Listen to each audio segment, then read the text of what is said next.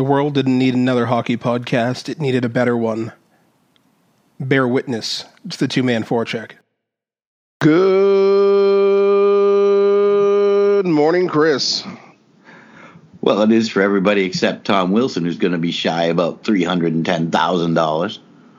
On the other hand, he doesn't have to have something shoved up his nose every day, every time he reports to work for a week.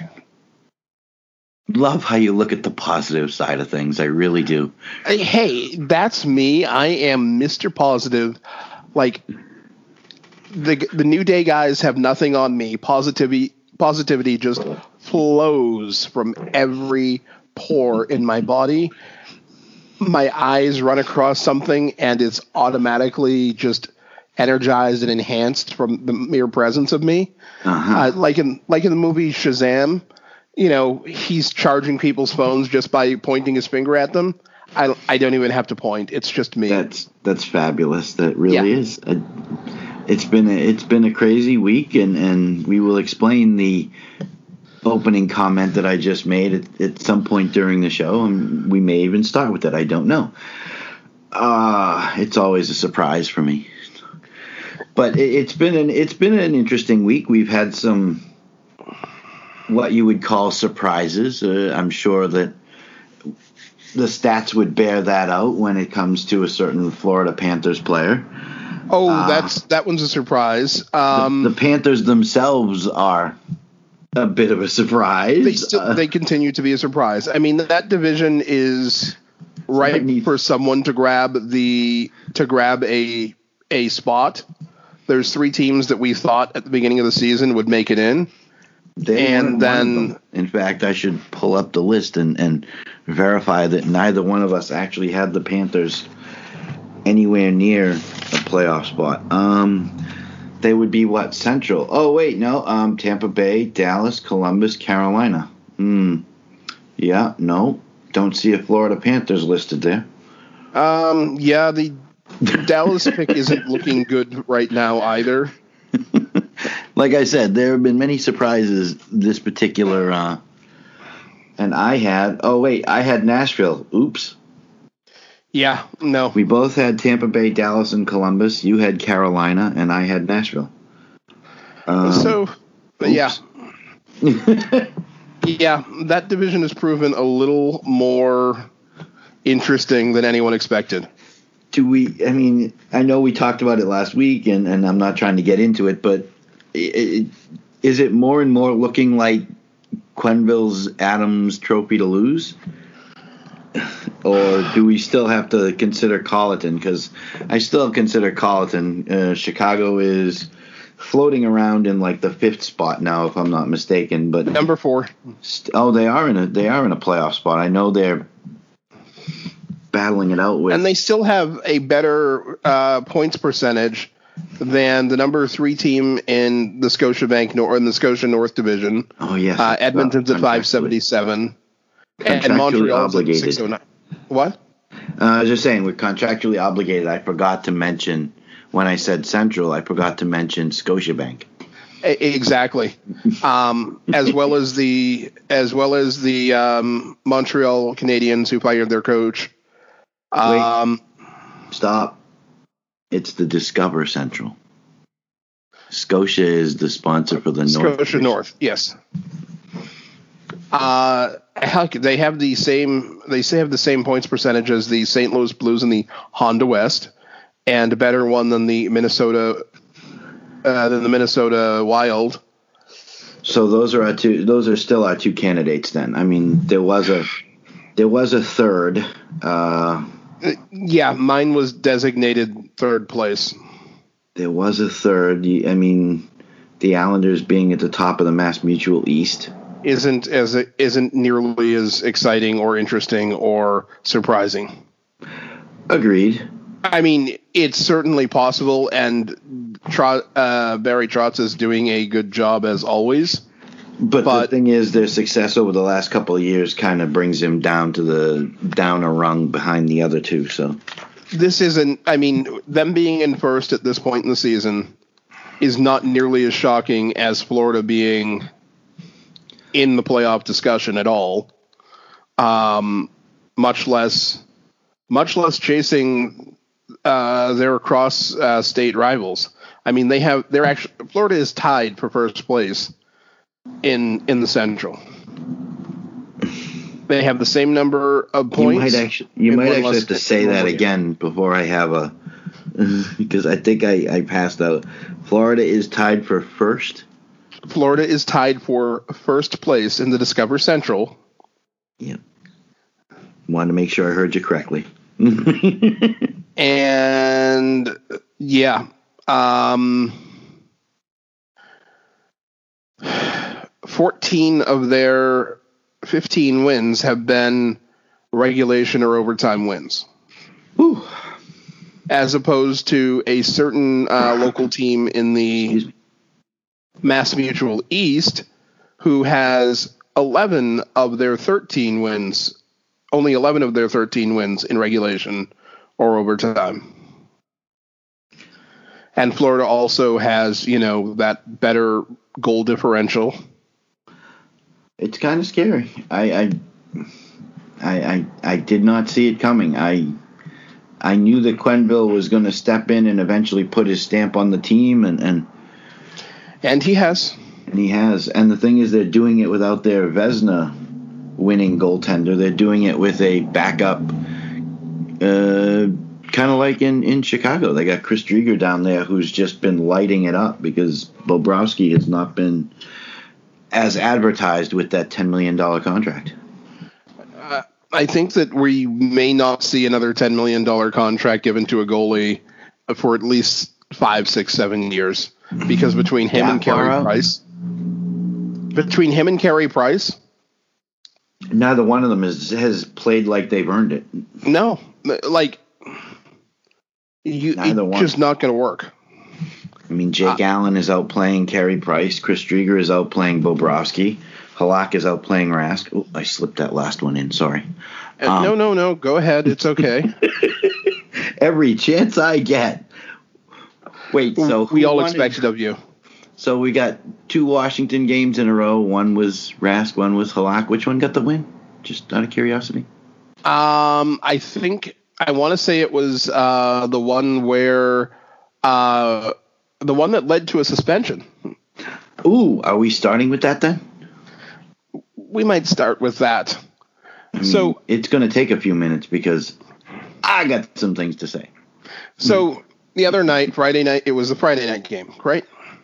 It was a Friday night game, Friday night hockey in I'm Boston. sitting here in front of my TV, Mhm. actually in the same spot I am right now, and watching the game. I did, uh, I did actually miss the hit, but watching the reactions on Twitter, and more importantly, the reactions of a generally fairly composed Boston Bruins team, it was occasionally amazing how much of a difference there was.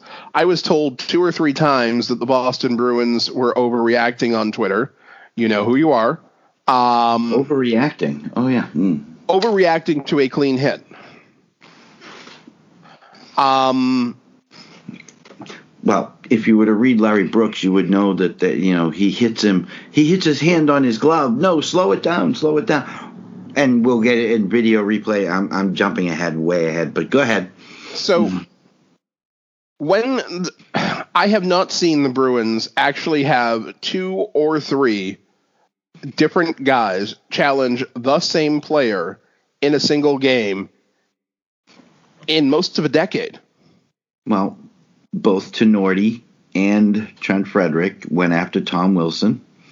Yeah, and Tinordi went after him a second time and wouldn't couldn't get uh, Wilson to drop the gloves. Well, that's because Tinordi kind of pummeled him in the first round, in the first bout. So it was it was kind of ugly. Wilson got a few good shots, and I'm not going to take it. To, Wilson is a legit threat when he drops the gloves. But, Tinordi, Tinordi held his own. He, he did all right. I I had I I would to have to that score it right around even. up to that point had never seen Tinordi fight. Uh, I don't think that he's dropped the gloves as much as you would expect from a man his size. Yeah, but he he hasn't look the- played much in his, we'll call right. it. What do you have like career. 90 games up to that Yeah. point? Uh, so he did look a little eh, on his on his skates, but yes, Wilson is clearly uh, the more experienced, I would think, and, and just from watching the bout, I can't tell Oh, you 'cause I haven't gone and researched how many fights they both had, but Wilson clearly looked, uh, and I don't know with Frederic. I think Frederic just is doing everything he can to endear himself to Boston and the Bo- and the Boston faithful, and I mean taking on Fred guys like Frederic never wants to see the inside of an AHL arena again. Period. Agreed. Period. Agreed. Agreed. Taking on guys like it, it- with with Trent Frederic, he reminds me of of the kid, uh, the new kid at the school, and somebody told him what he should do is in the schoolyard at recess, you go after the biggest guy in the yard, and then nobody will bother you again. Yep. And it seems like he's probably going to have uh, it. It seems like he's going to have a fists across the NHL tour, or at least you know the seven teams in the division. I'm sure he managed to make himself get himself onto Ovechkin's Christmas card list. So. I, I am pretty certain that the exchanges between Frederic and and Ovechkin are going to continue for a number of years. But uh, back to back to Carlo. Uh, so you didn't see it. I actually didn't see it the first time. I watched a replay of the game the next morning, and I watched. I find I watched the first period, which I had missed the night before. So when they came back for the second, and I'm watching it, I'm like, uh, okay, what's going on? Everybody's up in arms. They show a Carlo hit, and it's like, okay, happened in one minute, one and a half minutes left in the first period. He's engaged. He's up against the boards. He's got Jakub Vrana cross checking him. So he's engaged with Vrana, looking down at the puck in his skates. Yep. So he clearly doesn't see Tom Wilson, who, as it was stated by the Office of Player Safety or, or whatever you want to call that uh, Yeah. organ uh, that that office. Uh, he actually came at him at such an angle that he was outside of Carlo's line of vision, Now, hitting his head into the glass. And then as he's going down, Vrana is still cross checking him in the head. which was again not ever not ever addressed. You know what? I am I will give Vrana I will give the league the free pass on Vrana because we both know cross checks happen almost as often as people take a stride skating. That's fine. But when the guy's falling over, to keep hitting him in the back of the head with your stick is kind of. Uh, That that should have been Cowardly. instantly called. Yes. Should have been instantly called. Cross check to the head is just plain dumb. Now here's now the as as I mentioned, people were telling me, oh, they people are overreacting to a clean hit. overreacting. Mhm. To a clean hit. Clean hit. Clean hit. Overreacting. Got it. So here's what I was. Here's one of the things that I have maintained, and you can go back probably to our first dozen shows, and I've probably said it twice then. Slow motion is a lie. Slow motion is a lie. It is a big lie. It is a bigger lie than even what the boobs in DC tell us on a regular basis or the schmucks on the nightly news. Why? Because it looks and feels real. Your brain is unable to distinguish something happening at normal speed and something happening at 160th of normal speed. kind what of like that saying- means what that means is if you see a 10 second clip at at normal real life speed it can take 60 seconds to watch the entire sequence. What can you do in 60 seconds? I'm not in the best shape of my life. I could still skate the length of the rink probably two or maybe even three times in 60 seconds. Think about that. I'm in terrible shape. I can't i can barely skate.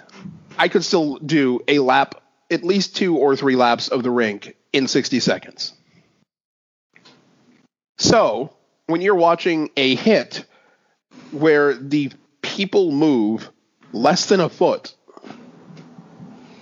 and you're taking and it's taking 60 seconds to do that it, no it's not even close to reality the only views of hits that should be that should be any part of the review process are uh, are real time. You can use all the angles you want. You can use 400 angles.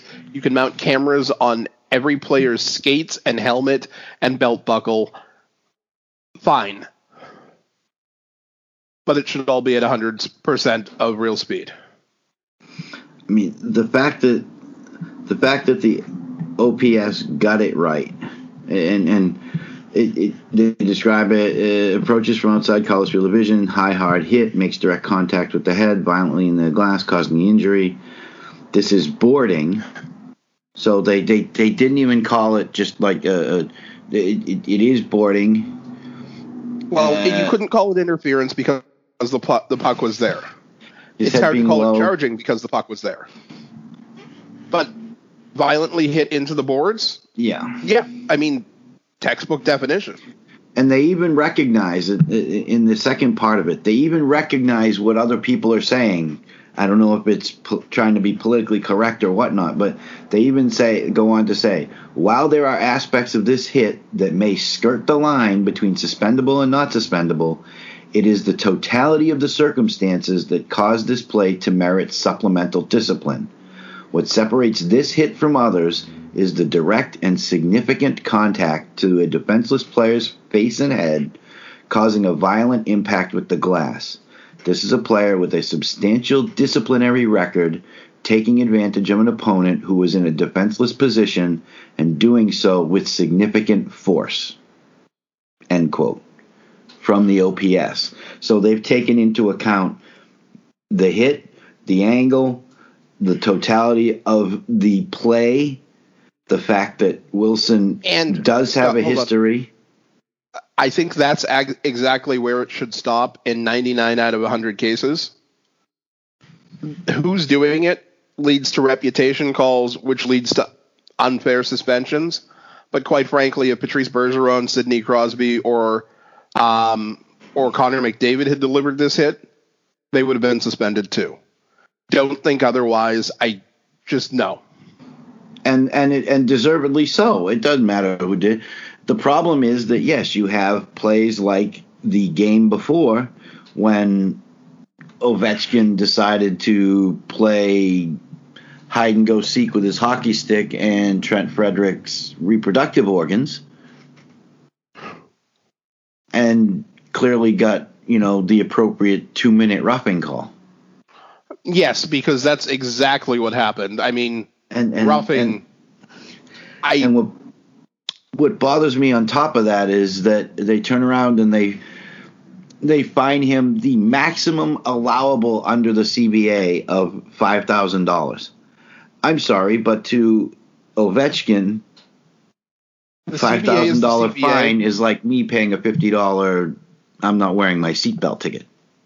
the CBA is the CBA. It exists for a reason. I, I would understand. rather I would rather see a like I think that one of the things that they could do and should consider in the next CBA is for plays like that award a major in the next con in the next play next game uh, between the two games. A Between the major. same between the same two teams, not in Yes. the very not in the very next game. Yes. Okay. uh, you know, I'm even okay with the fine and the awarding of the major uh, for certain certain offenses I mean and and because yeah, that is a that is a play that changed the game. Well, it changed it, it changed the game, but then that's where the whole Tinordi thing comes in, and Tinordi gets into a fight with Tom Wilson, knocks him around a little bit, and sparks the sparks the Bruins to go on and score three consecutive goals, and the second of the third was really pretty goal. Uh, Oh, the pass couple- tic tac goal. It was just uh, Trent Frederic tipping in his second. That was kind of like a that was more of a uh, sorry. Look at what's going on. You know, if you're not gonna let, if you're not gonna penalize them, well, I'll just hurt them the other way and score a goal on their team. Um, Oh yeah, It was Uh, nice it was to- gorgeous. I mean, but it, the, the they handled themselves in a controlled fashion, and it was something that was said on on the on the telecast uh, where the players were under control. They they they didn't go out and do stupid things to get back at them. They didn't say dumb things at the end. Uh, one of the Bruce Cassidy for all all of the comments that I've had about his coaching style and his ability. The man knows how to communicate. In his press conference, it was the best way of saying that the referees absolutely sucked without saying the referee the referees absolutely sucked. It was it, it, was a thing of oral beauty uh, listening to him. It just it, it bothers me because that's not the only thing that happened. We had the Ovechkin thing, but there was also Brett Pesce slew-footed Robby Fabbri, and I saw this because I happened to be watching the game when it happened. He literally stick and foot just upends Robby Fabbri as they go into the bench. It was ugly, and I don't even think there was a tripping call on the play. uh, I don't believe that there was. Uh, it just it, it, it and that's why I and that's why I found an, an article from Larry Brooks. Uh, It, I mean, it's his weekly slap shots where he talks about various and sundry things. But his first thing was that the NHL keeps looking the other way on the violent play. Um, Larry Brooks was waxing poetic in the the article that we're talking about, and it's. he makes a point. Brooksy takes a lot of nonsense, but these are the columns that deserve it. Um, because yeah, he's a little tiny bit over the top in this one. You think? You think? Uh, yeah, just a little. Which comment would have put it over the top? Um, probably the byline. I think this week it was probably the byline. So NHL referees are kind of done with policing the game. That's pretty much it. Am I right? Am I- I would say the opening line is pretty much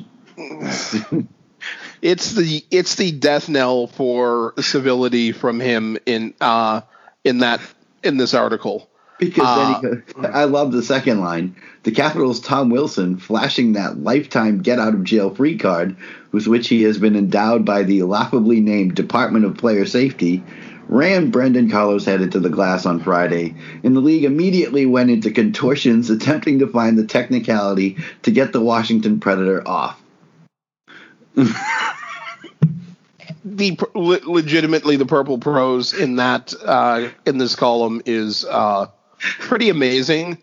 And This I don't know this if guy can write some. I mean, some of the stuff he puts out, uh, it's like, oh come on! But this this, guy- article is I don't disagree with some of his points. I also think that he's being ridiculous on purpose. Um Yes, good call. Good. It's Uh, in- getting attention, or attracting the attention, or diverting the attention to where it needs to be. Or I, I just I think that hits like this because there are a lot of people who want violent, who want violent hits, who want fighting, and like they said in the fight with Tinordi and, and Tom Wilson, this is the reason fighting exists in hockey absolutely. because when the officials don't do the appropriate thing in game, the players police it themselves. They get the fight, they get it out of the way, and then it's forgotten about. Unfortunately, in this situation, because there was a player injured, it wasn't forgotten about as easily. But typically, when it's handled by the players, it's over and done with. They move Yes. on with the game, and that's it. You're never going to get fighting out of the game, and I'm not going into a long diatribe here. You just Yes, you're you not. are. It's not going to happen. No. Um I think we've killed that one a lot. yeah. Uh it's finally happened. It or the claims are that it has finally happened. The Buffalo Sabres are wide open for business. Really? Hmm. wide open for trades. Um, I really Except doubt that Eichel. anyone not named. Uh, I- I think that there's only Jack Eichel who's probably safe uh, from being moved. At this point, yes. And according to the GM, he hasn't asked for a trade. So Kevyn, Um, Kevyn Adams has come out and actually made some comments that I was surprised at. go for it. No, I just uh, going along with your Sabres wide open for business. Uh, I found an article uh, on right on the NHL website. Sabres competitiveness questioned. GM says everything's being evaluated, which leads right into your they're open for business. Uh, yeah, Sportsnet, uh, Sportsnet uh, TV the other night. Um, there's a segment, and I was watching it, and you know what? I'm not surprised. In fact, I think this is overdue because I don't think this team was built the right way. There's a lot of old guys who are just good enough to stay in the NHL, but not good enough to contribute to a winner. and several young guys who are pretty much the same way. Colin Miller, no. Matt Irwin, also no. Wow. Not surprised Um, there. We've seen Matt Irwin up close and personal. Bye bye. Tobias Rieder, what exactly has he done in his? I don't know. the problem is He's like that 28. He's never sc- he the most goals he ever scored was back in the 16-17 season in Arizona. He had 16 goals.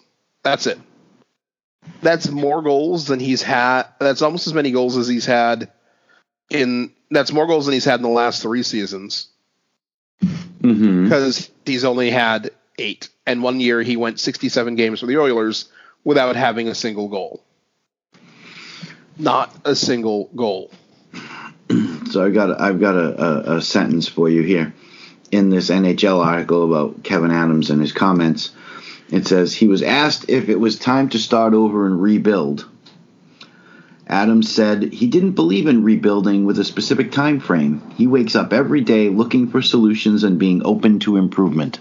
Oh, just okay. So clearly they hired a yes man or a really pretty speaker in Sorry, In- didn't mean to laugh out loud. Well, yeah, I did, but in okay. Buffalo. Like that's not a real answer. If very good. if your plan is to react to everything, you don't have a plan. You literally don't have a plan and don't understand what planning is. Um, another one, Curtis Lazar, 26 years old, I don't know why you didn't start. 304 NHL games. Mm-hmm. Care to guess what his top goal scoring season in the NHL is? Thirteen goals. Six. Ouch. Six. Wow. a number he last achieved in 2015-16 with the Ottawa Senators. Wow. Uh, That's not impressive. I'm sorry, that's not impressive. nope, no, it, it's not. Has let's take Cody Eakin. I think Cody Eakin is a reasonable depth player, but even there, he's not doing much. He went from 22 goals a season, or 22 goals in his last season in Vegas, 18-19. Cody Eakin. to all of 40 in 49 games last year, all of five goals. And in 22 games this season, he has one. One.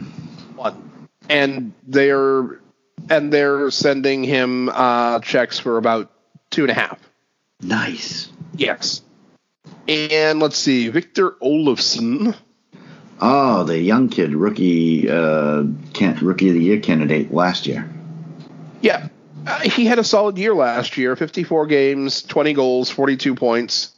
42 Um, and 54. That's not bad. No, that's not bad. Uh, but this year, he seems to be a little. Eh, he's probably on about the same pace, except Okay. that his plus minus has plummeted. See, I don't think that I don't think that he's gonna. I don't, think, that he's, going gonna to affect that that much. I don't think he's going to be moved. But the problem is, the problem is they want to move. eh, You know, whether they want to move or don't want to move, the fact that like half the squad is underperforming makes them unmovable because people aren't going to want them. Kyle Okposo. He his he has been there since the 2016-17 season hmm and hasn't cracked 20 goals since he since he got there. Wow, In fact, this year in 17 games, he has precisely zero goals. zero. There you go. Zero. Zero, yeah. I mean the fact that the fact that their own star, ten million dollars a year. What is Jack it with that number? has.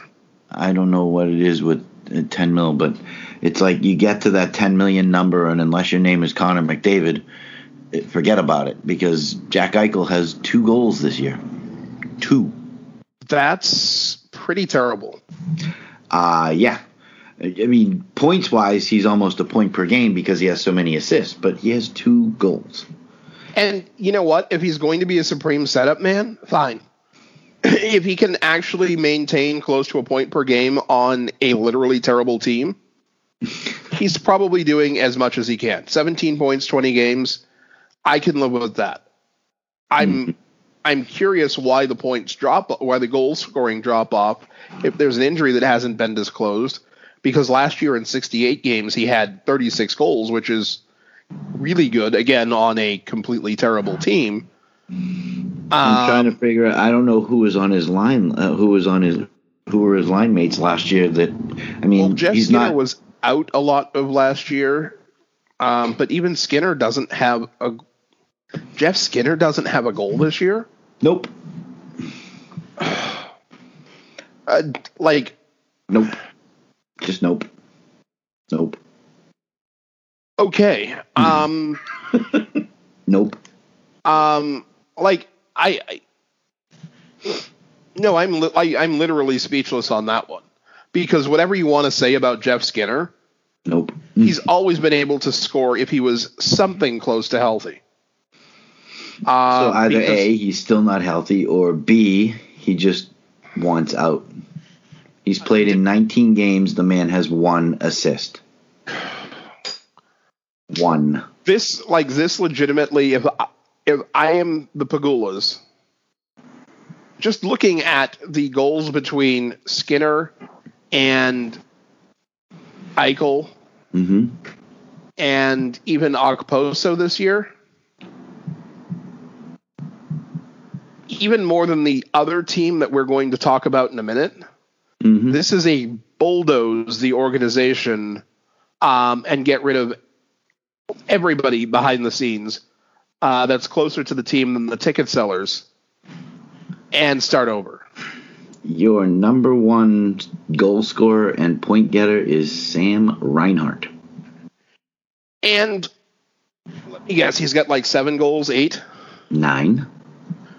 Okay. He has never in his NHL career been a star. He play. He plays on. He plays on Eichel's line. I think the line now is Eichel, Reinhart, and Hall. I think, or it was at one point. I don't know if they're all still together, but I- Does it even does it even matter with how bad this team is? I mean, yes, you should be trying different things, but on the other hand, when everyone's playing awful, everyone's playing awful. yes.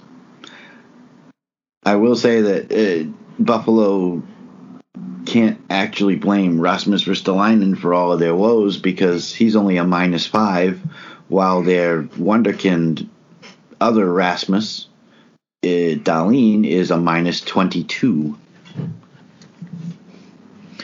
Uh, And- I I am staggered that Jeff Skinner still doesn't have a goal. Like I haven't paid as close attention to the Sabres this year Clearly. because well they're not good. Um, so their games there haven't been many games on tv and quite frankly games like they must be participating in probably probably stink on ice. I'm I I I'm baffled because we managed to talk this long about Buffalo and not They once still don't the- have goaltending too. not one about the goaltending because I'm sorry. A when he got there, I said it before, and I'll say it again, and I'll say it till I'm blue in the face. Buffalo blue. Carter Hutton, not a starting goaltender. Has never been. He's good in spurts, but that's it. Linus Ullmark has not been healthy enough to decide whether he can be or should be a number one. I think he can. His goals against is almost a goal lower per game. And he's played four more game. He's played three more games and started four more than Hutton. His save percentage is markedly higher at 919, but they Yep. insist on on Carter Hutton. Uh goals against 244 versus 340. So I think you need to bite the bullet and just go with Lane, go with Linus Ullmark, and you gotta find you gotta find a goaltending tandem. And I, you You don't even want to use the Bruins as an example. Find somebody else, but. Uh, Korpisalo and Merzlikins, and Korpisalo is is struggling right now. I think in in Columbus because Merzlikins has been out hurt. Korpisalo started like ten games in a row. It's ridiculous. And at but the he- pace that the, that the league is playing this season, that's that's a lot. Yes, And I mean, you know, you look at the even- you look at the team. There's no, it, you can't even blame injuries this year for for the play. None of their key players have really missed that many games. um, high of 22 games played for most of the play for the players. Mhm. Only 26 guys have ska- have taken the ice as a skater uh, this season. Reinhart, who leads the team in scoring, only has only played 20. Olofsson has played 22. Eichel has played 22. Hall has played 22. Dahlin has played 22. Rasmus Ristolainen of the regulars has missed probably the most. He's only played 15 games. Eric Staal, designated old guy, I was going to um, say the the elder statesman of the group has played twenty two. he's played 22. Um, Curtis Lazar has been in 20. Colin Miller has been in 21, and they should really fix that. Um, Colin Miller has more goals than Jeff Skinner. Colin Miller has more goals than Jeff Skinner and Jack Eichel. No, he has the same Or as Jack. He has as many as the two of them put together, which is wrong. It's Dylan Co- Dylan Cozens has more goals again than Eichel and um, Skinner put together. Mm-hmm. Riley Sheahan, who did really well when he was playing for uh, the Penguins, two goals, one assist, In twenty two games. 22 games. Apparently, Tobias Rieder doesn't like passing because he has no assists. I did. There's Honestly, just so that much. that may be the that may be the secret in the secret poison in the in the pot. There's a lot of players on this team from just memory of watching some of them who don't pass well or don't pass. I mean, you can count on Staal to pass. You can obviously count on Eichel to pass. Hall, mm, he's leaned a little goal heavy most of his career. Right now, he's assist. Today, he's assist heavy. But you look at um, Jeff Skinner, not a passer. He No. tries to carry the puck all the time. Cody Eakin, not a passer. No. Casey Mittelstadt, not a passer. Um, Matt Casey Irwin Mittelstadt, playing terrible. Um, Kyle Okposo, not a passer. Uh, and that's that's a whole lot of minutes. Kevyn Adams has. I don't know if Kevyn Adams realizes the amount of work in front of him, and he's talking about they're open for business and But he, he's just going to take it day by day and look for solutions to problems. as we said, he, he doesn't he doesn't re, believe in rebuilding in a timeline. No. Uh, what timeline is he living in then? I mean, Doesn't believe in rebuilding with a specific time frame. So he Uh-huh. doesn't want to rebuild for now, or he doesn't want to rebuild for next year. He doesn't believe in a specific time. So he's just going to rebuild for ever, the future forever.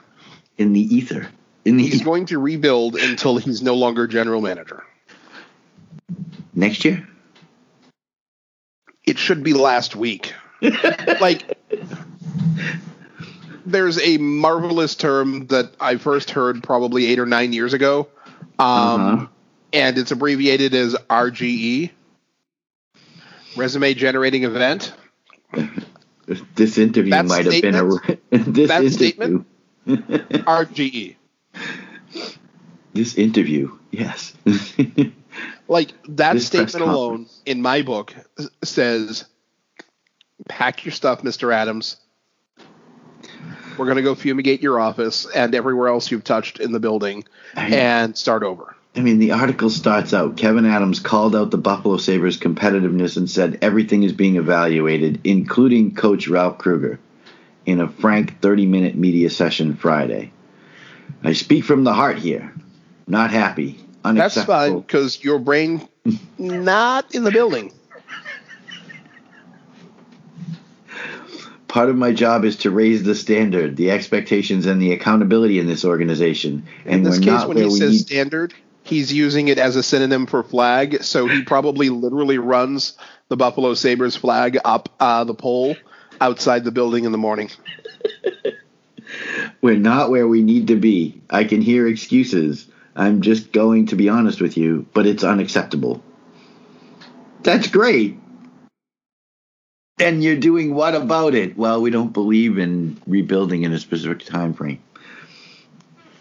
I'm sorry, no, this guy's got to go. Bye. Next. Pegulas, please call me. Please, just drop me an email. well, we know how much the Pegulas love to replace people. Look, you give me three years, and I will guarantee you higher standings in the roster uh, in the NHL by the end of the three years. No, they want Stanley Cup. Give me five years, and I will guarantee Give we me will a be decade. out of the first round. We will make it out of the first round oh, goodness. because legitimately, this team is bad.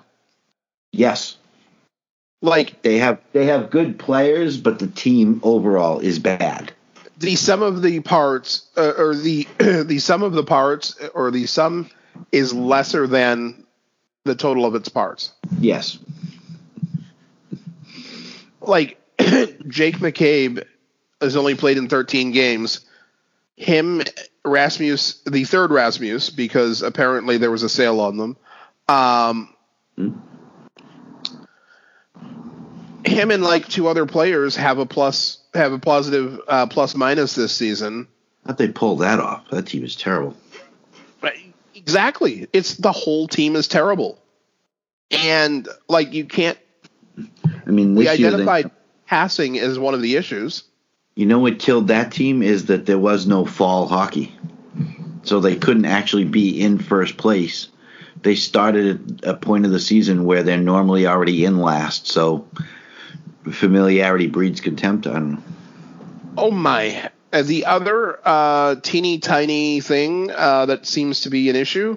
Uh huh. Um, ca- care to take a guess what Jack Eichel and Taylor Hall's uh, shooting percentages are this year?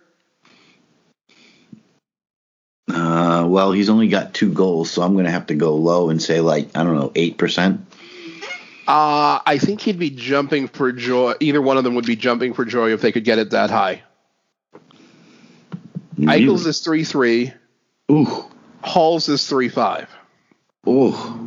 Like I guess burn their room. sticks, burn their gloves, find something completely different for them because whatever it is they're doing, it's wrong. I don't know. Uh, we talked about it when Hall signed there. It didn't seem to make sense to me at the time. Uh, Taylor Hall is not young man. He's not old by any stretch, but he's not a No. young man. And if he was looking for some place to just collect a paycheck, then he went to the right place. If he was looking for some place where he was going to go deep into the playoffs, Definitely wrong. But Yes. I, given how bad his season last year was in Arizona, I don't know if he had a cho- at much choice. But even still, Eichel has only got three shots per game. how much Holmes. better?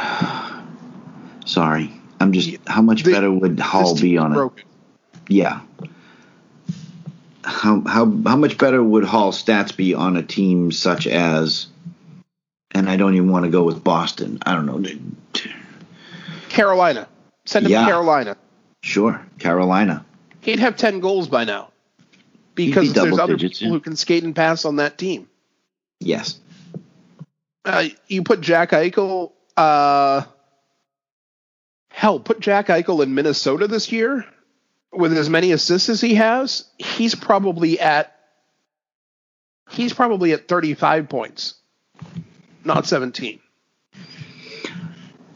Minnesota, not not a team that we expected to enter the season as a cup contender, and I still don't buy them as a cup contender. I don't but it either. looks like they'll be in the playoffs at this point this season uh, because of the way uh, the league is structured for now. Um, but yeah, if you put him on that team this year, he probably has 35 points, and Minnesota might actually be another two place. They might actually be in like second place in that division, which is nearly aneurysm inducing. um, Yeah. while we're talking about disasters, uh, Which disaster would you like to jump on now?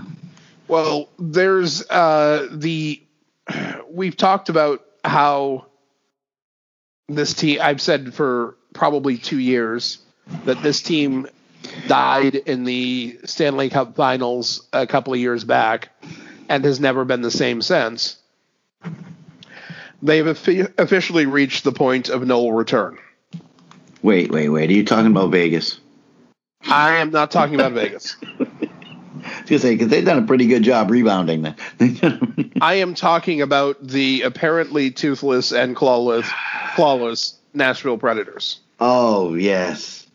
Oh, by the way, as we're as as as we're blowing them up, just to just to add a little, you know, spice to the fire, so to speak.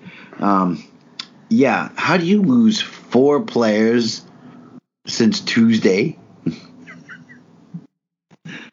At least four. I mean, there might have been Right. one or two more that slipped in after that article. Ryan Ellis gone. Uh, wait, wait, wait. Who who were the other ones? I don't even remember. Ryan Ellis, Matt Duchene. Matt Duchene is out three to five weeks. Ryan Ellis gone. Luke Kunin gone. Juuse Saros gone. he, he went Maybe, on uh, Thursday. Uh, since Tuesday, they've lost four players. The one player that seems to be playing down there is the one guy that I think you and I both wanted the Bruins to try and acquire, Mattias Ekholm. There was talk about him being moved, and you know what? If the I don't Bruins think they can, can. Aff- they can't afford to move him now in in, in Nashville. maybe they can't afford not to, because they gave up a hat trick to Noel Acciari. yes. Oh, by the way, I love Noel Acciari. well, he was fabulous here Bo- I mean, Dude, physical presence. was it all on the ice every night? So if I were, and I know we discussed it, uh, if I were to tell you, and you hadn't heard me say it in the pregame, that there are only three players ahead of him in number of hat tricks since the 1920 season, would you have been surprised? I would have thought that there was a serious error in the way that the database for uh, NHL statistics was taken uh, and Number- kept. Number one, David Pastrnak, six hat tricks since the 1920 season. Kid's ridiculous as far as Yep. scoring goals.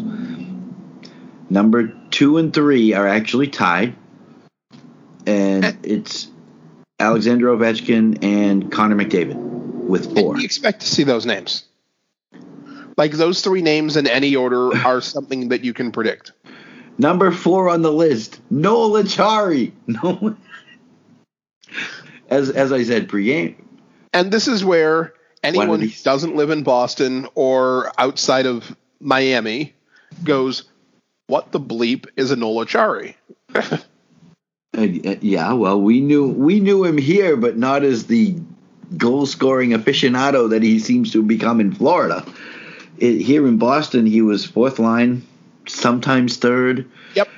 Played on the penalty kill, physical guy, loved to go in the corners, got in front of the net, dirty areas, uh, got the scrappy goals here and there. But I mean, he goes to Florida and he has a season where he puts in two hat tricks. I think they were in the course of like a week or something like that. Yes, Ends up being a 20 goal scorer. in just 66 games. Yep.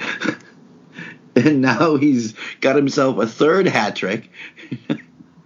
I, I, I mean, Are we no, missing there's something literally no here? accounting for this. completely underutilized in Boston. I mean, what happened? Underutilized, uh, maybe I, I just don't know. But this this is a great thing for for the Panthers as they gear up for an actual playoff run because they're they're not going to be an easy out. And with the way the Central Division is structured, uh, are you ready for your favorite phrase? oh yeah, go ahead. If the playoffs started today, they would be facing the Carolina Hurricanes in a series that I don't know who I'd pick. Carolina has the playoff experience, but Florida, even as the theoretical uh, favorite, hmm there's no pressure on them. No external pressure. I think almost everyone is going to pick Carolina because Carolina does have that uh, has has made it out of the first round and out of the second round recently.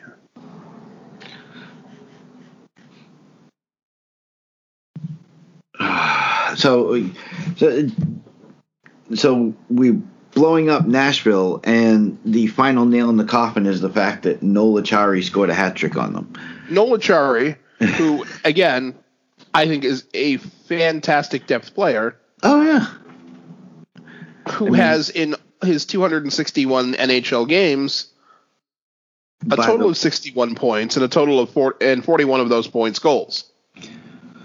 and oh, That's oh, it. By, by the way, unsigned rookie, uh, undrafted rookie free agent signing by the Boston Bruins after they invited him to development camp after graduating from Providence College after four years, where Yep. he won a national championship The pride of Johnston, Rhode Island. as a captain. Uh, the guy, the guy had skills. I mean, we saw him when he came to Dev Camp. Uh, I had seen him playing in a couple of college games. Knew he was pretty good at the college level. He was more of a scorer at the college level, but mm-hmm. when he got to when he got to the pros, his game certainly He's- seemed to fit more in the physical aspects, and he Well, was, that's what not- made him a good Bruin. He's not fast, but at 5'10 and nearly 210, you have to be you have to be moving to knock him off the puck.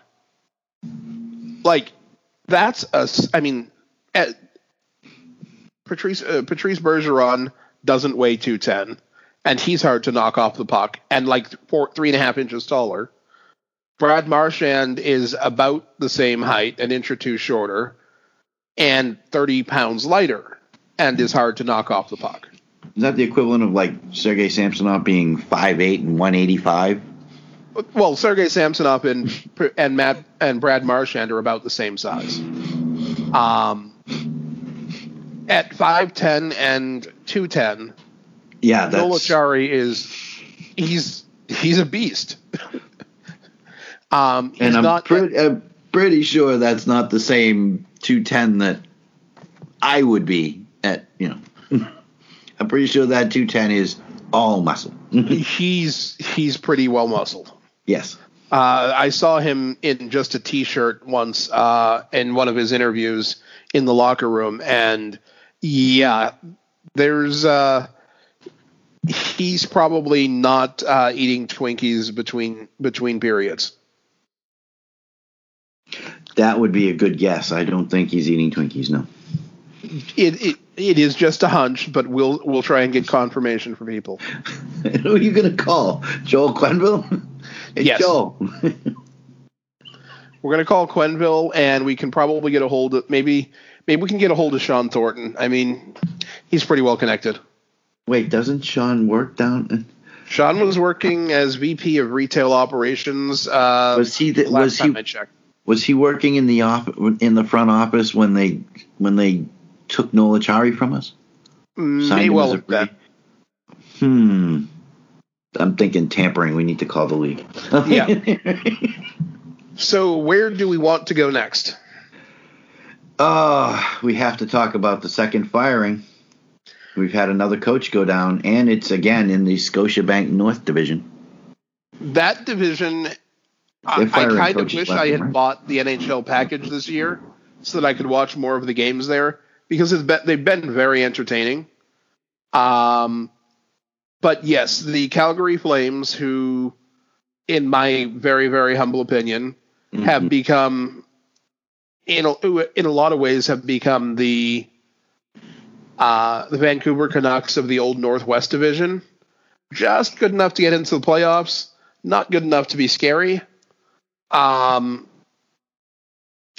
I think that this isn't this isn't as surprising as I would as I expected it to be because they're not that good a team. Well, you, you we had talked about coaches and and we had, we had actually discussed coaches that potentially could have been fired. Probably a couple weeks ago. It was either just before or same show where we talked about Julien being let go by the Canadiens. And you had said that Geoff Ward was uh, probably going to be the next coach or one of the next coaches uh, to be let go. The surprising aspect to it was that a he didn't know it was coming, and B it happened after they won seven to three, and they turned around and still canned him. I mean, at least wait until there's a loss. I mean, I seven to three win. I mean, that's pretty decisive win. And then, oh, by the way, we're still letting him go. and that and I think that sends a bad message to the players because if success and literally uh, if success isn't good enough, you know, what does that what does that say to the players? I mean, you fired him after a win.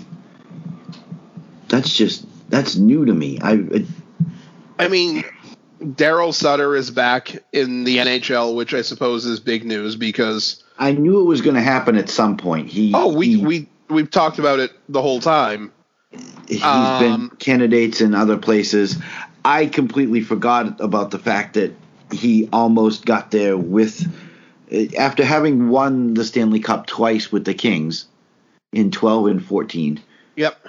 I completely forgot that he almost got there back in the day, and I, you know it was 16 years ago or 17 years ago, back in 2004 or five, whatever it was, uh, with Calgary, and that that might be a driving force for him. Plus, he's from Al- the Alberta region, um, so for him to go back there, not a surprise. Uh, the way that Brad Treliving likes to replace people. This is his fifth coach in his tenure with the team. Yep. So it's not a shock that he's firing coaches.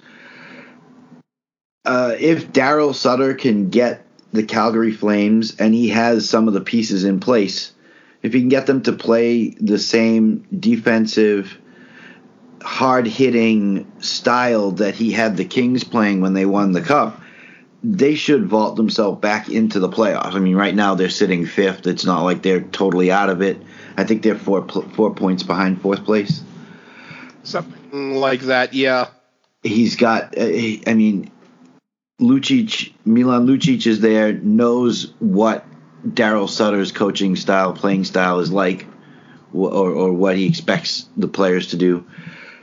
Uh, got himself into a fight last night, actually, which was quite entertaining. He knocked around Darnell Nurse. By the way, they're good friends, Oh, the the fun part about that fight is but Darnell friends. Nurse looked like the small guy in that fight. I mean, he was the small guy in that fight. In that and fight, Darnell he Nurse is not small. In that fight, he is the small guy, though. And Milan still knocked him around. But they're good friends, just not on the ice. Hey, you're my friend, but I'm still going to kick the crap out of you. Darnell Nurse, 6'4", 220 and change. and Milan 6'4", 230 or 220 and change. And Milan Lucic looked like he was fighting his little brother. Yes. Um, I mean, Nurse actually did better than expected in a fight like that because He held his own. I will give him credit. What I saw. because when- Lucic Lucic is a monster. Yes. Like well, we know we know very well firsthand because we got to see it for what I don't know five, six, seven years. but I I mean it wasn't Lucic throwing with the rage that we've occasionally seen him. Yeah, I think that I, I think there was a little bit of holding back, I, recognizing that it was his friend, but it was still not on the ice. We're not friends. Not on the ice. It, it, it was Lucic was still throwing with the intent of saying, "I still own this yard. Yes, You're here on sufferance." you get to be here because I deem it so. You get to be here. and now we're going to have to remind you of that. so And- come here, grabs him by the jersey, slinging him around. It was like. At one point, I felt bad. I'm like, Darnell Nurse needs to get off this ride. Darnell Nurse. Uh, they both managed to get through that without being hurt, and I think that's That was the, really all you can ask for. Uh, the other fight in that game was um, the old deal James Neal started to throw down with uh, Matthew Tkachuk. And while they said, oh, it went the distance, and, and James Neal is not a good fighter. What happened to inspire James Neal to fight any member of the Tkachuk family? Because I think Keith could probably still whip his backside. Um, yeah, I I'm really going to have to track that fight down because, yeah, uh, that one just boggles. It was along the boards. They were both getting ready for. Uh, uh, Neal was going off for a line change. Tkachuk, I'm sure, said something to him because that's Tkachuk's playing style. He likes to chirp. And all of a sudden, he came back on. He had like one skate off the ice. He comes back onto the ice, and, and next thing you know, they're both dropping gloves. No instigator, no nothing, which is the way it should have been. There was no instigator. They both dropped the gloves equally and there's James Neal fighting Matthew Tkachuk. And I was like, uh, does he not realize who that is? Oh, maybe he does. Uh, does he not realize how bad that can go for him? yeah. Because while Tkachuk isn't exactly the best fighter in the league, or probably even in the top ten, that doesn't mean he's bad at it. True, true. I didn't think he looked all that good, but yeah, no. Uh, you know, James Neal isn't that small. I mean, at six three and two twelve, it's it's not like he's a featherweight. Uh, in fact, I think he's bigger than Tkachuk is. Yeah, sounds like it. He looked like it. I don't know if he was just wearing bigger shoulder pads, but he looked he looked bigger than Matthew. I, I mean, replacing back to the firing, uh, Geoff Ward going. Geoff Ward still got himself a young coach, got a winning record. It's not like he's going to be without a job. No, I think you'll see him somewhere back in the league with uh, probably by the midpoint of next season at the latest. Compare records. Geoff Ward, 35, 26, and 5 as a head coach. His first this was his first stint as head coach. Yep. 35 wins, 26 and 5. Darryl Sutter, the guy replacing him, 634, 467, 101, and 83. I don't even know where that comes from. Uh, because he's been in the league forever. Since oh, they were actually ties. had so they actually had ties back then. Yes, okay. Yeah, yeah, that far back. yeah, is- uh, Neal is a good ten pounds and an inch taller than uh, Tkachuk. His last uh, Sutter's last job was an advisor to the Anaheim Ducks. Uh, his deal is with for three years with Calgary. Not surprised, like I said, uh, and if he can get them to play the way he had LA playing, uh, I think it's a good thing. It's good to bring some physical back. He's got some interesting players up there that can bring the physical, and some that well, I don't see Johnny Gaudreau bringing the physical. I I think most people would prefer for him not to try it Yeah, because they prefer him be on the ice and rather than the ice on him. Um, and this is actually his second go around as head coach uh, in with the Calgary Flames. Um, some people will remember he was there from the 2002 2003 season uh, through 0506. when Um, and in that second Cup. year that they did lose in the finals. So he feels that there's a little bit of unfinished business. In fact, that was one of the first things that come out of his mouth when he. I- I- It's just funny because, like I said, Geoff Ward fired, fired after winning the games, winning the game seven to three. Well, they had Ward- they had already clearly decided that this was going to be their new head coach, and I think that realistically, the only the only two teams that Sutter was coming out of out of his retirement to coach would have been Edmonton or Calgary, because he wanted to be at home in Alberta as much as possible, um, and that was one of the things that he said when he took his I oh, when he said, "Yeah, I think I'm done coaching." Uh, four years ago.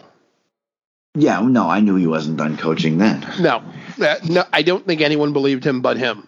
I mean, they beat the Auto Center seven to three.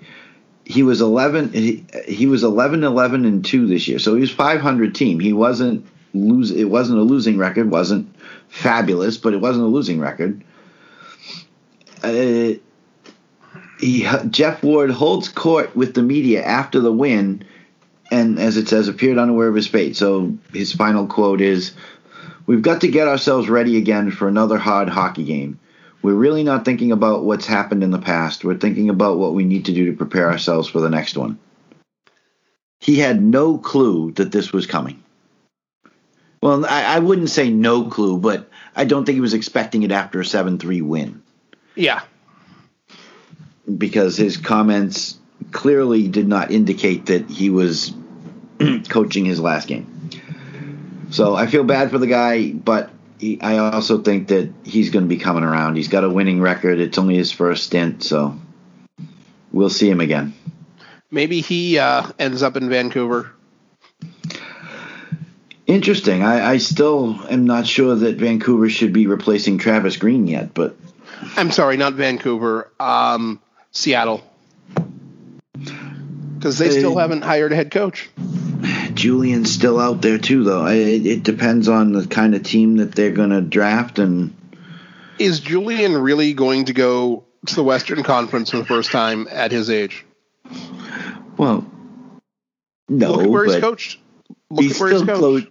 He's still Claude Julien, though. I mean, I understand that, but he's still Claude Julien. I mean, we're talking about a guy who Stanley Cup with Boston. Yep. But is he willing to actually coach on the West Coast when he knows he maybe sits a year and a half and you know plays with his kids and uh, goes golfing and boating Year a and has an NHL job and maybe he takes the range maybe he ends up taking the Rangers job uh, if the fa- if the loudest fans get their way about Quinn. so Uh, Claude maybe- Julien will only coach if it's an original six team. I mean, he did coach the Devils, but Okay, okay. I'm saying that I, I really think I really don't I have trouble seeing him going to the Western Conference. I I I can see where you're coming from. Okay, yeah, and and Geoff Ward already being out there, and he knows the you know playing against the Western Conference, you would have a little bit more familiarity. They're going to go back to the old divisions after this season, so it is a possibility. I, I I'm not going to rule it out. Geoff Ward might be a good candidate for that. Uh, Got to wait and see who else. I mean, Torts, uh, if that should go south. Torts is absolutely the wrong personality for that team. Yes, sir. For that market, rather. Uh, yeah, that, yeah, you're right. Geoff That's Ward, not. You're right. That's not going to fly. Okay. I could not see Geoff Ward giving press conferences in Seattle and not being like tarred and feathered in the media immediately. Who? John Tortorella. Uh, John Tortorella. Like Claude Julien barely says anything. John uh, Tortorella barely keeps anything inside his lips. Um, so we can't send Tortorella. We can't send Paul Maurice. Um, it's probably a good thing that Brian Burke is working in Pittsburgh. Yes. yeah. Uh, even even probably Rod Brind'Amour is not a great idea up there. it takes a certain kind of panache. okay, fair enough. So we can rule out some coaching prospects. All right, good to know. I just, I, I think that Calgary, yeah, they're tw- they're four points out of a playoff spot. Montreal's ahead of them. Uh, they're a minus eight in goal differential, but they just got Markstrom back, so we'll see if that helps out in the, in the goaltending arena. Other than that, their team is their team is not a terrible team. So uh, we'll see what's going on. Great team though. They're not even. If, okay, can you look at this team and say it's one of the top four teams in the league? No. Is it one of the top eight teams in the league? No. Is it one of the top ten teams in the league? I think they're right outside of that. Yeah. Yeah. And that means that I mean their chances when you're that far out without adding someone significant or more probably more than one person because I think that they have multiple holes that need filling. Um, your chances aren't good without a great deal of luck. Yeah. Um, cap wise, they really don't have any maneuvering room. They've got a projected 371,000 in cap space. Uh, that's not very much. And for next year, they've got tw- uh, 12 players signed and only 15 million, assuming the cap stays at 81 and a half. And I don't think anyone's actually assuming that at this point. Um, I don't know that this is going to be a. I think this might be the beginning of the rebuild for them, which okay. makes Darryl Sutter a really weird pick. I don't know. Treliving didn't sound like he was ready to start a rebuild, but it, the team itself, just looking at the way it's constructed, it, it might be due at least it, it, it, needs some tweaks. Yeah. Um, I think most of the well, you have to decide who's your top who's your top three or four forwards, which which bottom six forwards are most valuable. Do the same with defense, and then when you're left with whoever is movable for parts, um, then you have to decide. Uh, then you have to start making moves, and I think that you know we can put Tkachuk and Monahan at, and probably Elias Lindholm in their top three or four forwards.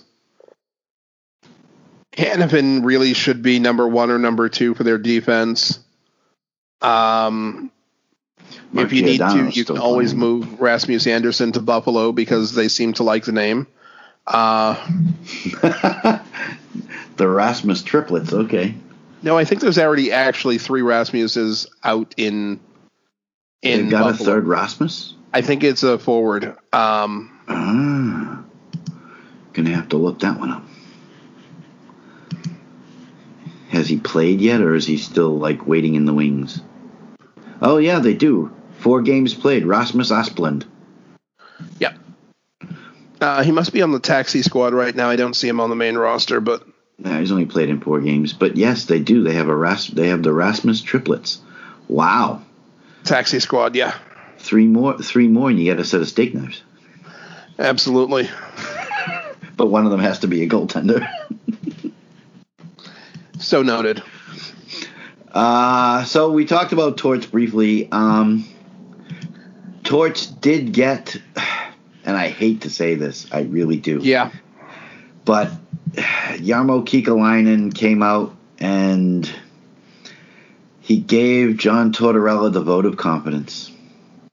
dude has been kissed on both cheeks, and uh,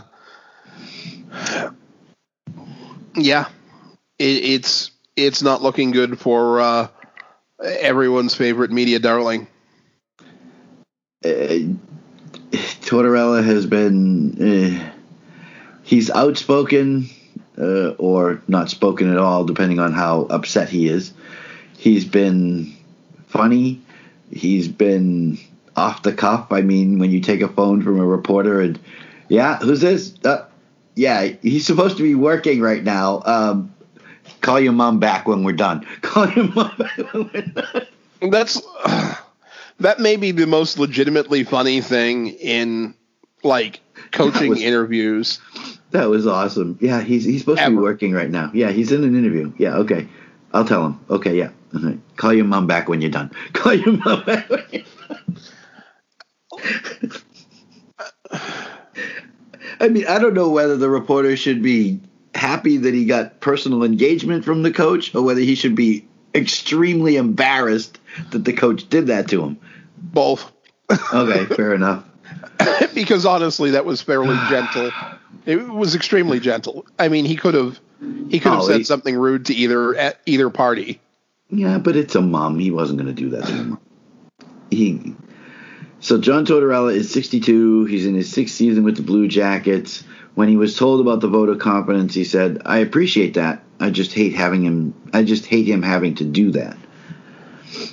Uh, has quoted as saying, "The coaching staff gotten us gotten us out of slumps before. They've done a great job in the past five or six years they've been here. They are the ones that are going to get us out of this jam as well, with the team that we have." Then at the end of the article, it says, "But when asked if Tortorella would finish the season as Blue Jackets coach, Kekalainen noticeably pivoted away from that guarantee." Quote. What I said is that I have 100% confidence that these coaches will get us out of this. End quote. There's two parts to that answer that I genuinely. The first one I didn't pick up on uh, the first time through. The second one we discussed before the show. Mm-hmm. second one, that is the perfect answer that isn't because it is 100% clear as mud. Um, when he later clarifies the remark, he could he could say, "Well, I never claimed that he was going to finish the season," or "I always had complete confidence in our coaching staff." Um, you know, if they manage to make it into the playoffs or even out of the first round, which is going to be a hill. Um, and the second part, the second, uh, the first part, the one that I missed the first time around, Mm-hmm. uh, I don't know if you noticed it. I don't know how many how many people who saw the press conference noticed it. He's basically said, "Yep, um, no one knew was coming through that door to fix this mess." Yes, there's uh, with the team we have. Yeah, He's not making any. He's not planning on making any moves, any big moves anyway. No, And- no, no splashes. I don't know if that's the right strategy given who, the type of players who might be available. But Buffalo the thing is, already he's already said- made the big splash with with Dubois and bringing in Roslovic. Not that, and, and Laine hasn't done much as far as I can tell. I haven't heard his name reported a whole heck of a lot. So I think he might be a little sour on acquiring the big names. whether he's sour or not doesn't mean he shouldn't be looking into stirring the pot. I mean, we've already talked about Buffalo is open for business. Um, Fair enough. the Habs have fired their coach. The Flames have fired their coach. Um, uh, actually, uh, Line A is doing pretty solid. 10 points in 16 games for the Jackets. Oh, okay. Uh, that's that's that's decent. Then it's been quiet because they haven't really hyped him up, haven't mentioned his name much on NHL Network, things like that. So, But what he's doing, he's doing it quietly, and maybe that's going to help him in the long run because he was always or appeared to always be in the news when he was with Winnipeg. So, Oh, oh, definitely. I mean, if there's if no other thing changes between now and whether Tortorella is moved removed or not, something that's going to happen with whoever the next coach is, unless it's yeah, whoever the next coach is, because I really can't think of anyone who draws media attention as a coach. I was gonna say- Tortorella. that's a really unsung uh, Virtue part of of Tor- Tortorella. he manages to because of the way he is he deflects a lot of attention away from that team my point exactly.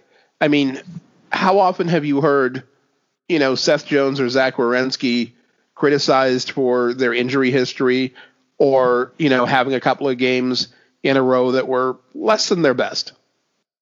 Almost never.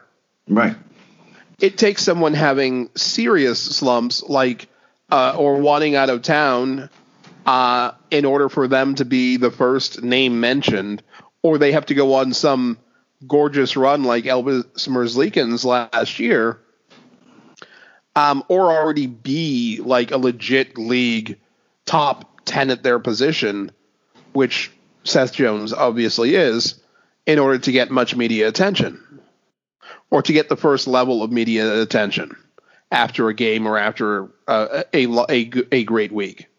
John Tortorella shields those players a lot. And just about any coach who comes in there, unless it's someone like Guy Boucher who annoys the ever loving snot out of me, um, yeah I I think that those play, every single one of those players needs to prepare for life after Tortorella and having to take harder questions a lot more often from Yeah. the media and see the see their answers pretzeled in the media all the time. yeah it, watching tortorella yeah the sometimes you wa- it, you watch him and you watch the antics but with Tortorella, there's definitely a behind the scenes, or, or you know, he's he's not doing it just because he wants to blow up. Sure, he's aggravated at a reporter. Sure, he's aggravated about losing. Whatever. He's doing it because now all the attention's on him. Those guys in the locker room can focus on being the guys in the locker room. And those guys can all slip out of the building while his interview is going on because every single reporter knows if they leave before they get their John Tortorella quote of the night, they're they might as well not show up to work the next day. So coming coming to you sometime in the near future, Jarmo Kekalainen's name on a ballot. Um, yes, probably for public office because I don't think it's going to be for GM of the year. Um, but with quotes like, you know, I said this, not this, and uh, yeah. What else do we have? uh, we did have a segment we wanted to do. Do you think we have time? Um, I've got four teams and four divisions, so we can certainly get it in if you'd like. How much time do we have? Uh, we have about six minutes. I think we can. I think I. I think we can do it. Alrighty then. We haven't done this segment in a while. We're bringing back Ad Probably One. been a year. It, yeah, it's been a while.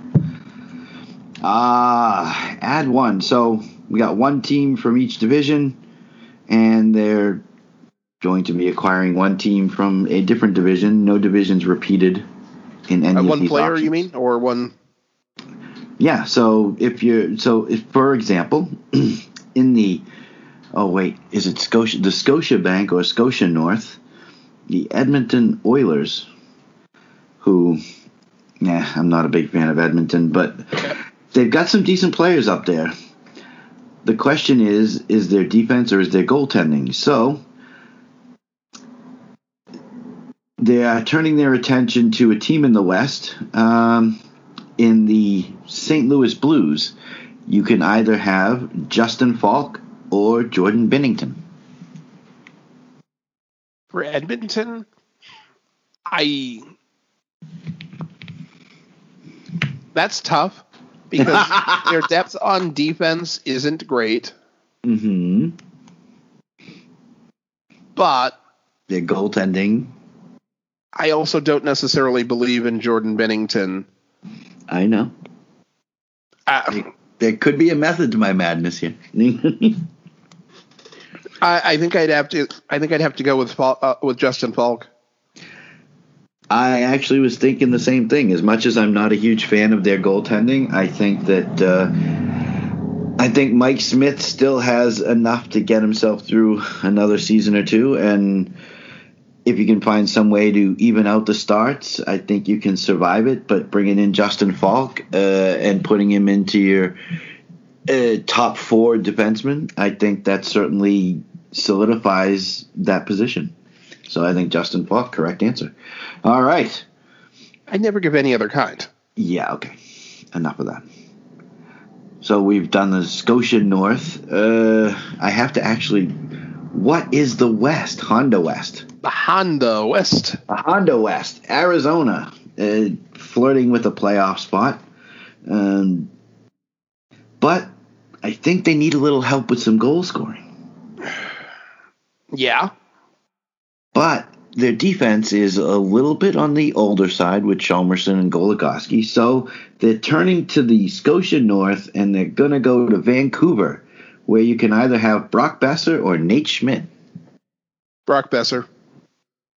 And I like Nate Schmidt a lot, but that's the forward. Brock Boeser knows what to do with the puck in the neutral zone and in the forward zone and in the offensive zone, and hopefully he can bring uh, the rest of the rest of the team to the mountaintop with him because those forwards are just not collectively useful offensively. Fair enough. I mean, you got guys like Christian Dvorak. Kiefer Bellows has underperformed since getting there, in my opinion. Yep. Uh, Conor Garland looks like a solid player. And we hear nothing about him because he's in Arizona. I know. All right. I mean, if there were going to be an all star team, like an all star event this year, you pretty much have to send Conor Garland from that roster. I think Dvorak would get to go this year. I don't know. Uh, it would be one of those two, in my opinion, though. It, it you, either that or you got to send Darcy Kuemper, and there's just so many other good goaltenders that he's not going to get. He's not going to get a vote Probably because of the team he's on. So now we can move from the Honda West and make our way to the. I don't even remember what they call the Central, the, the Central Division. Yeah. where Chicago and their, in my opinion, candidate for the Jack Adams Award, Jeremy Colliton, doing the best he can, but uh, no Toews, uh, No, Do- uh, no Kirby Dach. no Kirby Dach. Uh, And Brent Seabrook has retired. That's the one thing we forgot to mention today. Brent Seabrook has officially called it a career. I I don't even have the details. I'd have uh, more on that next week, I guess. Um, but yeah, with defense and goal scoring, so they're turning to the Mass Mutual East and the Philadelphia Flyers. They can either have James Van Riemsdyk or Ivan Provorov.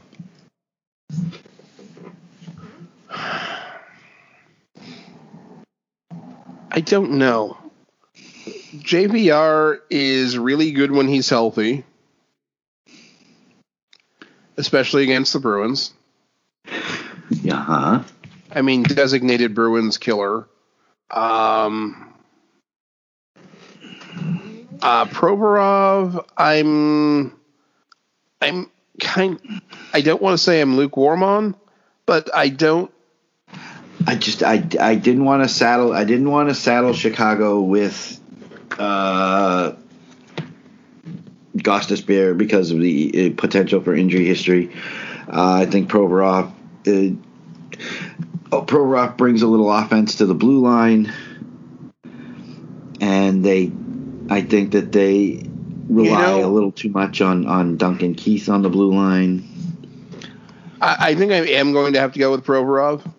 Um, he's sitting just under half a point per game. He's Mhm. playing over 25 minutes a game. Um, reasonable, actually fairly good uh, shooting percentage for a defenseman.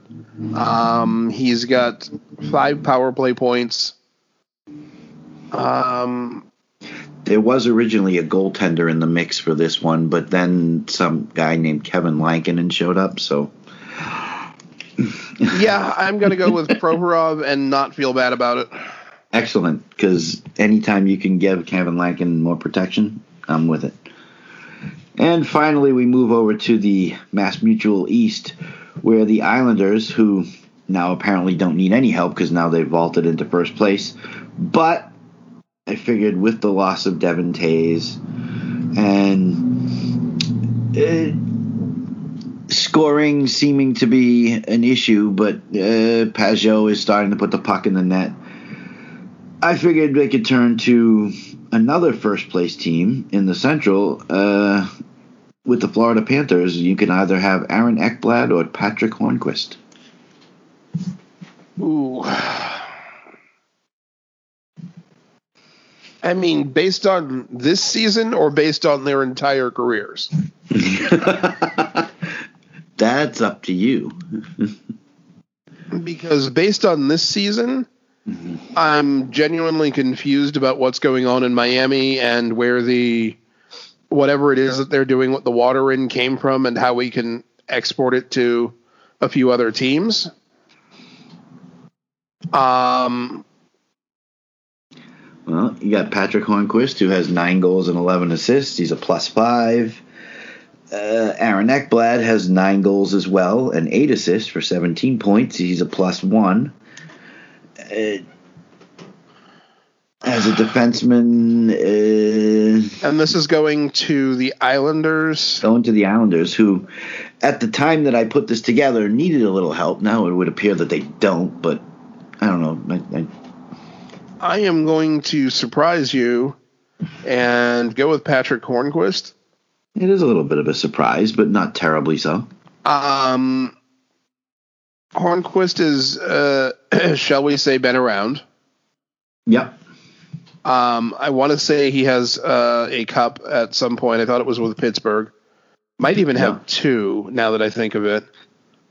Um, and I think that the Islanders are good enough that adding an old guy, not that he's stupidly old, he's only 34, but someone who has been to the promised land, um, is probably m- even more valuable than adding depth, uh, quality depth to the defense at this point.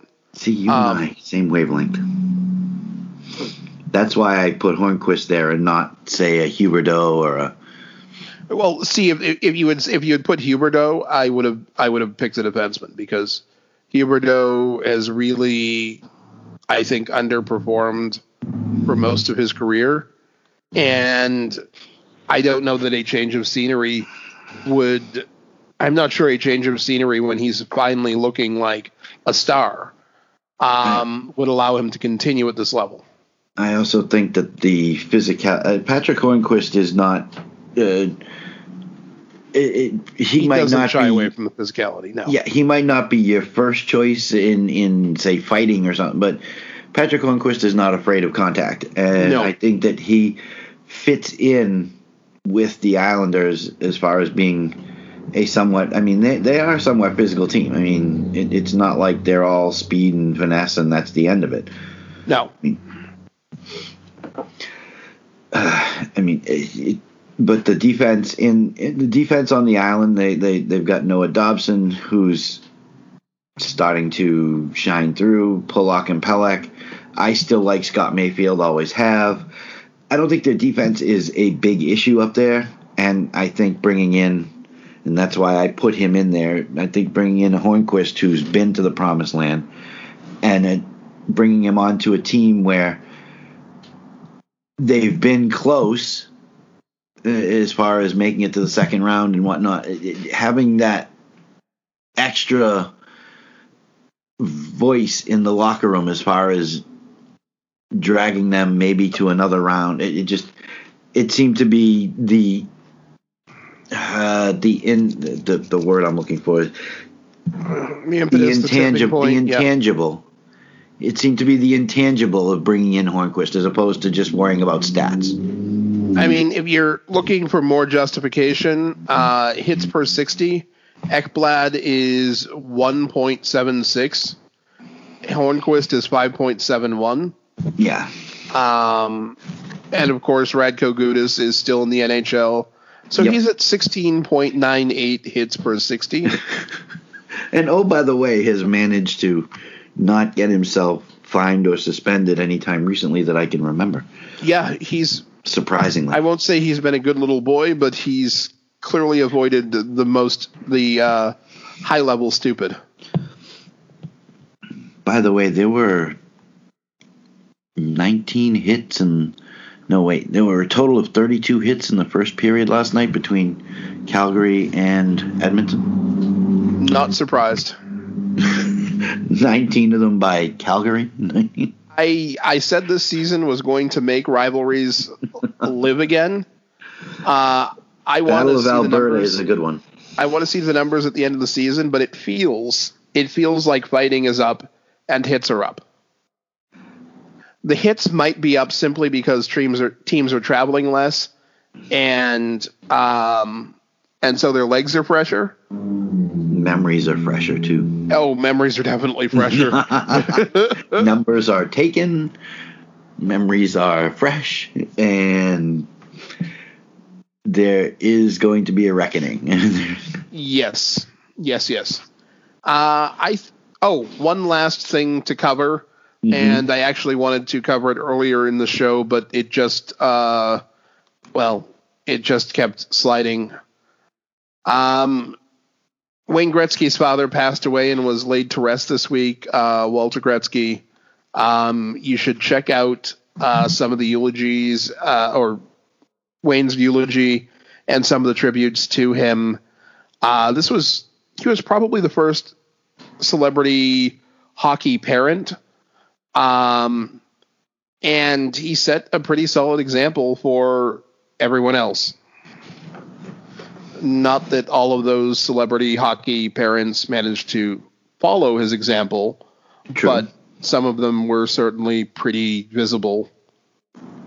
Um, Well, I think we're seeing. I think you get to see. I think we get to see more of the hockey parents nowadays. Nowadays, with the obviously multiple cameras and the fact that they they they get more into when a player scores their first goal. I mean, you go back and watch uh, the DeBrusks when when Jake scored his first goal. I mean, Louis was crying. Uh, it's just it, I think it's a lot more visible now than it was when Wayne was playing. which was a long time ago. Yeah, I suppose. I mean, he retired before most of the league was born. A very good point.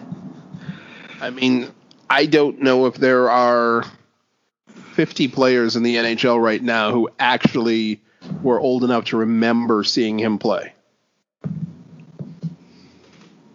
I'd have to go back and count. I don't know. Uh, let's see. Wayne Gretzky is now 60 himself. hmm His last season was 98 99. Uh, okay, so there's probably a few more players who might remember, but you set the bar at, say, 10 years old for clear memories. That means anyone not born before 89 hmm probably doesn't remember him clearly. Okay. And to get an idea of when he was at his best, you probably needed to be born by like 75 because, you know, his best season where he had a mere 215 points in 80 games. Mid 80s? 87? Yeah, 1984 85 season. Oh, it was 84 85. Okay. Uh, I mean, his last 100 point season was 93 94. Um, Kings? Yes, it was. Thank you. And his, his short tenure with the St. Louis Blues was uh, Yes. was not horrible, but oh, I'm sorry, no, he did have his last 100 point season was actually the 95 96 season because he ended up with 102 points in 80 games. Okay. I, our condolences go out to the Gretzky family. And all their and all of Walter's friends and uh, and uh, family as well. And that, ladies and gentlemen, is where we leave you. Uh, next week, we'll probably take a look into women's hockey. Uh, may have time for another Add One. Um, stay We'll safe. talk about talk about. Seabrook's retirement too. talk about Brent Seabrook and his impact uh, and retirement. Yet another defenseman that should have won a should have won a Norris. Ladies and gentlemen, thank you as always for listening. At Puck Sage, at The off wing. and we'll be right back at it next week. Take care.